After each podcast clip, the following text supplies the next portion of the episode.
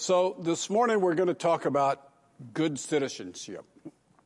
We've been talking about it for several weeks about being a good citizen of heaven while we're in this place. And so we want to unpack a little bit more. But I want to look a little bit today at uh, being a citizen here on earth and being a citizen of America and what Americans say we should do to be a good citizen, and then look and see what Scripture says we should be doing to be a good citizen. And we'll see really that there is some overlap, but for some reason we have forgotten that and we have gotten away from it. And we'll talk a little bit about the founding fathers this morning. So before I start, would you pray with me and pray for me? Father God, may the words of my mouth and the meditation of our hearts be pleasing unto your sight, Father. Remove me from your message, Father. May each heart be moved just a little closer to you. May you dwell in us so that we may dwell in you. In your Son's name, amen. I forgot to mention, thank you so much, and especially thanks to the staff for the last couple of weeks that I've been away. Uh, the trip to Uvalde with what was going on there was not a pleasant trip, uh, but it's one that they continue to need uh, our prayers. And whatever you do, don't believe everything that you hear in the media on that situation. And then this last week, I was in uh, D.C. for a while, and there is a place that need pr- needs prayer so desperately. And so I ask that you continue to hold up our leaders um, there in Washington. this morning, we want to, as I said, we want to take a look at what people think a good citizen here is. And as we go through the morning, we're going to look and see what Scripture tells us to be, what it takes to be a good citizen of heaven. But before I start, I want us to ask yourself just a few questions. First of all, ask yourself if I'm a good citizen while I'm here, will I be a good citizen in heaven? And if I'm a good citizen here, will I automatically make it to heaven? And if I'm a bad citizen here, can I make it to heaven? You know, the answer to all three of these depends upon your repentance in your acceptance of Jesus Christ as your Lord and Savior. Many surveys are out there about America and what a good American citizen is to be. So I want you to comprehend some of these numbers I'm about to go over as we talk about surveys that have been done. One survey said 91% of the respondents said that voting an election makes you a good citizen. Well, the last presidential election, and I know this is not a good election to refer to, but 61% of the people that could vote in this nation voted. Yet 91% said you need to vote to be a good citizen. In 2008, 62.5% voted in the election. 2012, it was 58%. 2016, 59.2%. In 2020, almost 67% voted. So it's not surprising that there's a lot of apathy in this country. Because you see, this is one of the more sacred rights that our founding fathers gave to us. And yet, so few people take this on. 92% said paying taxes makes you a good citizen. 96 said 96% said good citizens always follow the law. So that means when you're sitting at that red light and there's not a car within 100 miles of you, you still chain, uh, sit there until it changes to green, right? Okay, maybe not. 92% said that we should respect the opinions of others who disagree with ours. And 90% believe good citizens should help others. 75% said the good citizen knows the Pledge of Allegiance. But one important factor about all those numbers is this there was none of them. None of those things that we realize about being a good citizen in America was there 100% agreement. Another survey said that what it takes to be a good citizen are these things. He loves his country, is patriotic, is courteous, is respectful of, he has respect for others' rights. He has accountability has moral courage and responsibility. Yet many of those words we now demand that we be allowed to our own interpretation, our own emotional interpretation of what they really mean. And finally, there's an article that said how to be a good citizen. It listed several ways, but one of the things that caught my eye was the statement before all the numbers were put up there. It said, by the way, the definition of a good citizen is based on political views. Certain issues may cause it to vary. What? What do you mean certain issues cause it to vary? Should you be obeying the law? Well, according to this, certain issues may come up and you don't have to. Should you help others? Well, it depends upon the circumstances. Should you be respectful? Well, it depends upon the circumstances. So the list that you see up there, we should be patriotic. We should give back to the community. We should be productive member of society. We should vote. We should mentor someone. We should cultivate your skills and talents. We should keep your home in order. We should follow the law. We should treat others with respect and we should pay taxes. All these are good things. We should do them while we're here. But how do we respond to these beliefs? Do we temper our responses based on what we do, or what we have time to do, or what things bring us glory and gratification? How do we give back to the community? How do we show our patriotism? How do we mentor others? How do we treat others? How do we follow and respect the law? Again, each survey said the responses are left to your own personal views. But now let us look at Scripture as to the characteristics of heaven. And you're going to see in Scriptures this morning, and three of them are going to be Paul speaking to the Philippians. There's not a whole lot of your personal opinion and your emotions in there. They are matter of fact. In fact, God's word is always the truth. Amen. So let's look first at Philippians 3, beginning the 17th, beginning with the 17th verse. Dear brothers and sisters, pattern your lives after mine and learn from those who follow our examples. For I have told you often before, and I say again with tears in my eyes, that there are many, many whose conduct shows that they are really enemies of the cross of Christ. They are headed for destruction. Their God is their appetite they brag about shameful things. They think only about this life here on earth. But we are citizens of heaven, where the Lord Jesus Christ lives. We are eagerly awaiting for him to return as our Savior. He will take our weak, mortal bodies and change them into glorious bodies of his own, using the same power with which he will bring everything under his control. Notice in verse 20 the statement is we are citizens of heaven. So our citizenship is in heaven. And you know what? These words that Paul penned and that he said to the Philippians would have been really strange to them because you see, 40% of them were Roman citizens. Thus, they were the elite at the time in the world. The closest thing that we have to a Roman citizen and the freedom they had to move around then would be if you held a Japanese or Singaporean passport today, because you see, with those passports, you can travel to 190 countries without a visa. So, to have great citizenship privileges, there's a cost.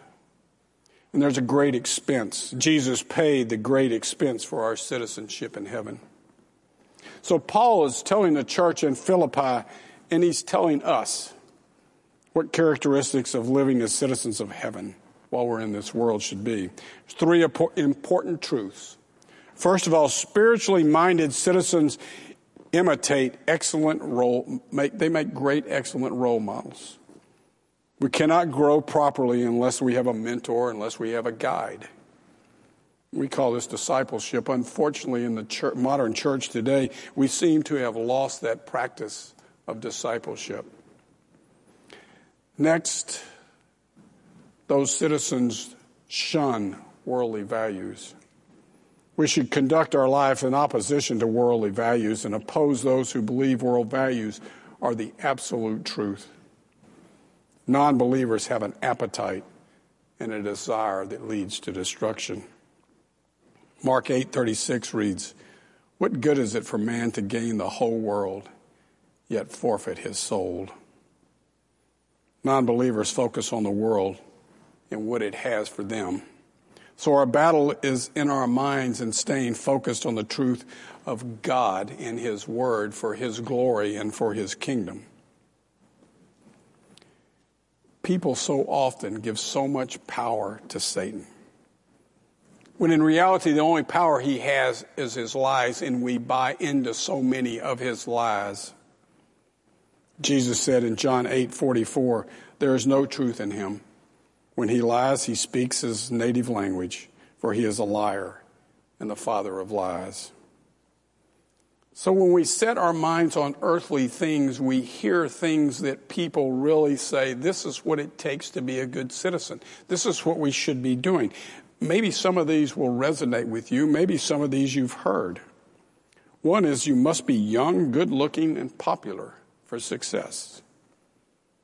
The man who dies with the most toys wins. Christianity is a crutch for weak willed people. Do what works for you. There are no absolutes. If it feels good, then do it. Marriage is not important anymore. It's just a piece of paper. You test drive a car before you buy it. Why not do the same with a mate? And this one really struck me as so sad.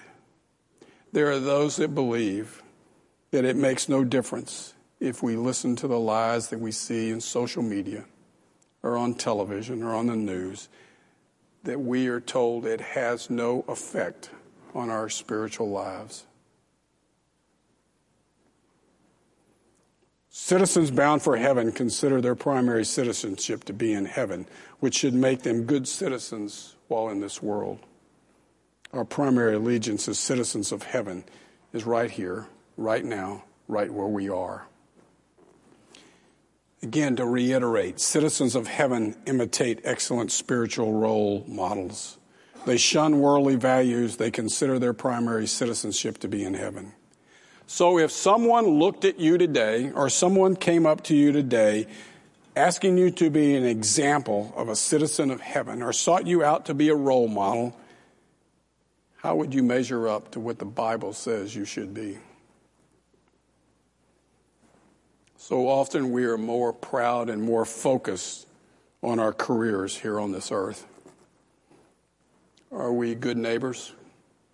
Are we mentors to those that watch us around each day? Is our worldly human citizenship more important to us right now than our heavenly citizenship? The first nine verses of the fourth chapter of Philippians shows us that we ought to live in unity, that citizens of heaven are always rejoicing despite their circumstances. They are gracious and gentle in their conduct. They pray rather than worry. They focus their thoughts on what is good, and they live out what they know to be true. Verse in, verses 8 and 9 read as follows And now, dear brothers and sisters, one final thing. Fix your thoughts on what is true and honorable and right and pure and lovely and admirable.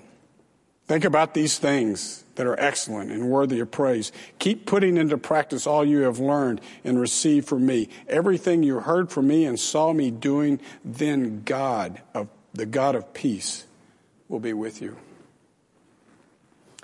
If we're living that way, then the question is why are we facing so much chaos and so much uncertainty and so much confusion each day?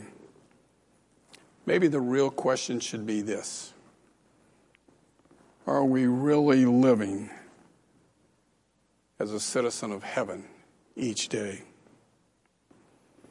The first chapter of Philippians, beginning in the 27th verse. Above all, you must live as citizens of heaven, conducting yourselves in a manner worthy of the good news about Christ. Then whether I come to see you again or only hear about you, I will know that you are standing together with one spirit and one purpose, fighting together for the faith which is the good news. Do not be intimidated in any way by your enemies. This will be the sign to them that they are going to be destroyed, but that you are going to be saved even by God Himself. For you have not you have been given not only the privilege of trusting in Christ, but also the privilege of suffering with Him. We are in the struggle together. You have seen my struggle in the past, and you know that I'm still in the midst of it. Paul is laying out a foundation for us. Notice that it says our conversations be of the gospel of Christ.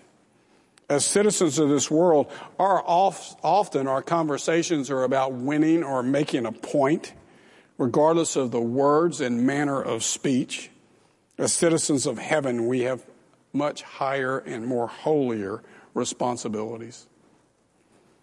The church needs, uh, needs to understand and embrace this principle. We must not stray or compromise this principle. Even though the standards that are being adapted today allows us to do that, they say it's okay. In this nation, we face very few real persecutions. We're allowed the ability to vote. We're allowed the ability to travel. We are allowed the ability to have an opinion but still our faith is under attack. We are not called to compromise our faith for the sake or the acceptance of pleasing others. Cooperation and unity within the church was essential to the early church, and it is critical to our mission now. Paul tells the, the church to be uh, courageous in the face of opposition. We must be bold in Christ and not fearful of the enemy or of uncertainty. The days of the majority embracing our faith seem to have slipped away. For now, we embrace what feels good and what pleases us and what pleases others, and not God. As believers, we are in this fight together in unity against the same enemy for the glory and God's of God's kingdom, of which we are citizens. May I remind you that our nation was founded and our forefathers that came together as believers, they established this nation. They established this nation under God. The framers of this nation purposefully wrote the, found, the founding documents to reflect Judeo and Christian core values. God has blessed America because they chose God. As a beacon of freedom, it was founded at tremendous cost. We forget that freedom is never free. We take too many blessings for granted. Our deliverance from sin and death was paid for on the cross by Jesus Christ. The founding freedom of this nation was at the cost of so many, which so many today would like for us to forget, or like for us to understand differently. Let me share some thoughts of the signers of the Constitution, things they said as they hammered out these founding documents. These founding documents, especially the Constitution, it's not just a group of suggestions, as some would have you believe today. It's not just some guidelines, as some would have you believe today. It is the foundation that this nation was built on. Matthew 12:34 reads, "For whatever is in your heart determines what you say."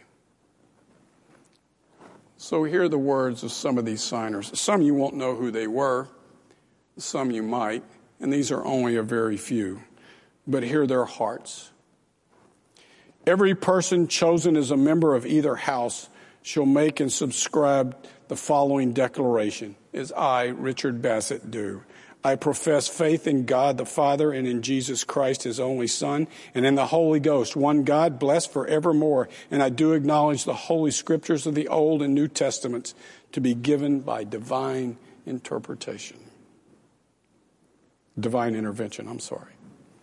Jacob Broom said, writing to his son, Don't forget to be a Christian. I have said much to you on this. I hope an indelible impression has been made. John Dickinson said, To my Creator I resign myself humbly, confiding in His goodness and His mercy through Jesus Christ for the events of eternity. Alexander Hamilton. For my part, I sincerely esteem it is a system without the, without the finger, finger of God could never have been suggested or agreed upon by such diversity of interest. William Livingston. I believe the scriptures of the Old and New Testament without any foreign comments or human explanations. I believe that he who fears God and works righteously will be accepted by him. Roger Sherman. I believe that there is one living and true God, existing in three persons the Father, the Son, and the Holy Ghost, the same in substance, equal in power and glory. The scriptures of the Old and New Testament are a revelation from God in complete rule to direct us how we glorify and enjoy Him. And finally, George Washington. Almighty and eternal Lord God, the creator of heaven and earth, and the God and the Father of our Lord Jesus Christ, look down from heaven in pity and compassion upon me, thy servant, who humbly prorate myself before thee. I think we have forgotten where we came from. To see what is taking place today, especially in places of history that are dedicated to the glory of God, is leaving us fatally scarred. God is mentioned throughout our founding documents. And even though there are many attempts today to rewrite them and reinterpret them, or reinterpret history for that matter, God's story and blessing is indelibly impressed on the foundation, on the foundation of every pillar of this nation. God didn't choose to bless America. God has blessed America because of the choices made by our founding fathers. God has blessed America and its citizens because we chose to be citizens of heaven first and to follow God's rule and to follow God's order. So let's go back to the beginning of the message this morning. Let's go back to what many believe to be good citizenship and compare it to Scripture. We should be patriotic. We should be loyal. We should be obedient. We should be that to God. We should be faithful to God. True faithfulness to God shapes how we live. Proverbs 3 3 reads, Let not steadfast love and faithfulness forsake you. Bind them around your neck, write them on the tablet of your heart. What about giving back to the community? Giving freely, giving without recognition, doing as they did in the beginning when somebody's barn was torn down by a tornado or caught on fire they came together and rebuilt that barn. Because they were brothers and sisters in Christ. They did it without any recognition, without any payment. They did it because it was the thing to do. They gave back to the community. Luke 16 11 says, And if you are untrustworthy with worldly wealth, who will trust you with the true riches of heaven? And of course, we all know Matthew 25. For I was hungry and you fed me. I was thirsty and you gave me drink. I was a stranger and you invited me into your home.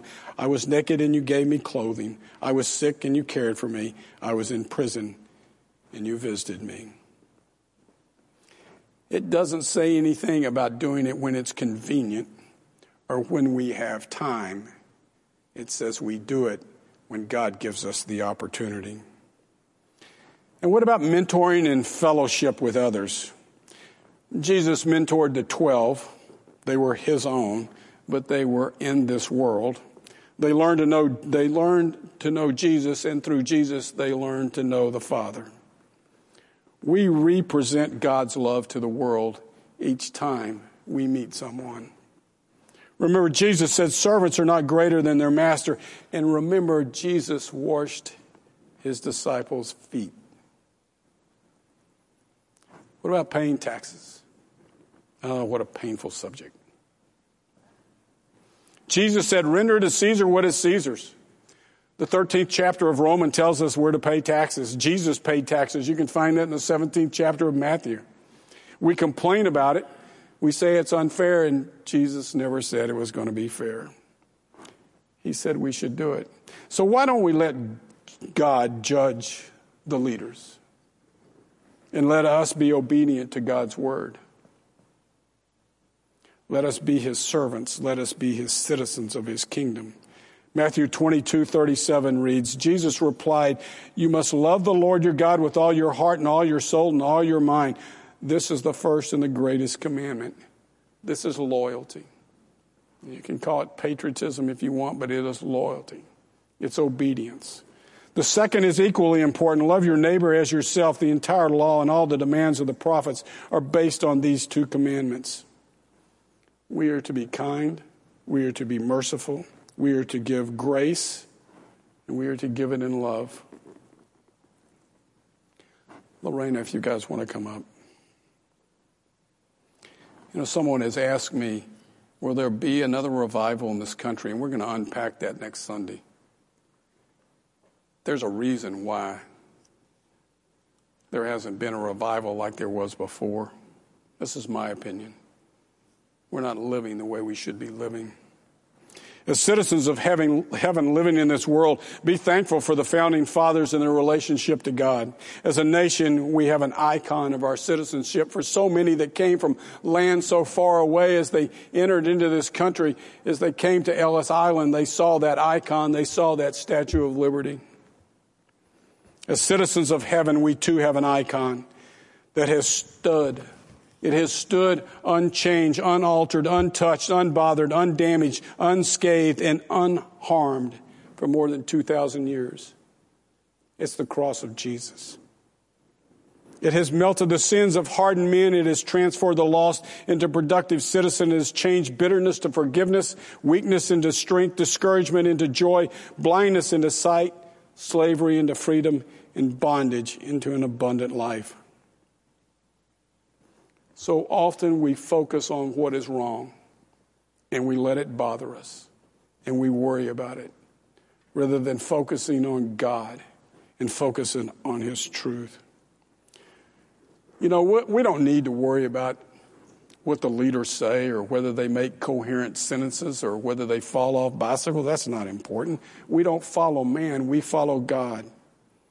But we do and should respect the positions and we should respect this blessed nation and follow God's guidance and His will. So you may, may you rejoice that you are living in a time like this. May you not be worried. May you not be angry. May you have the courage to be bold about your citizenship in heaven, and may you defend the foundation of this blessed nation.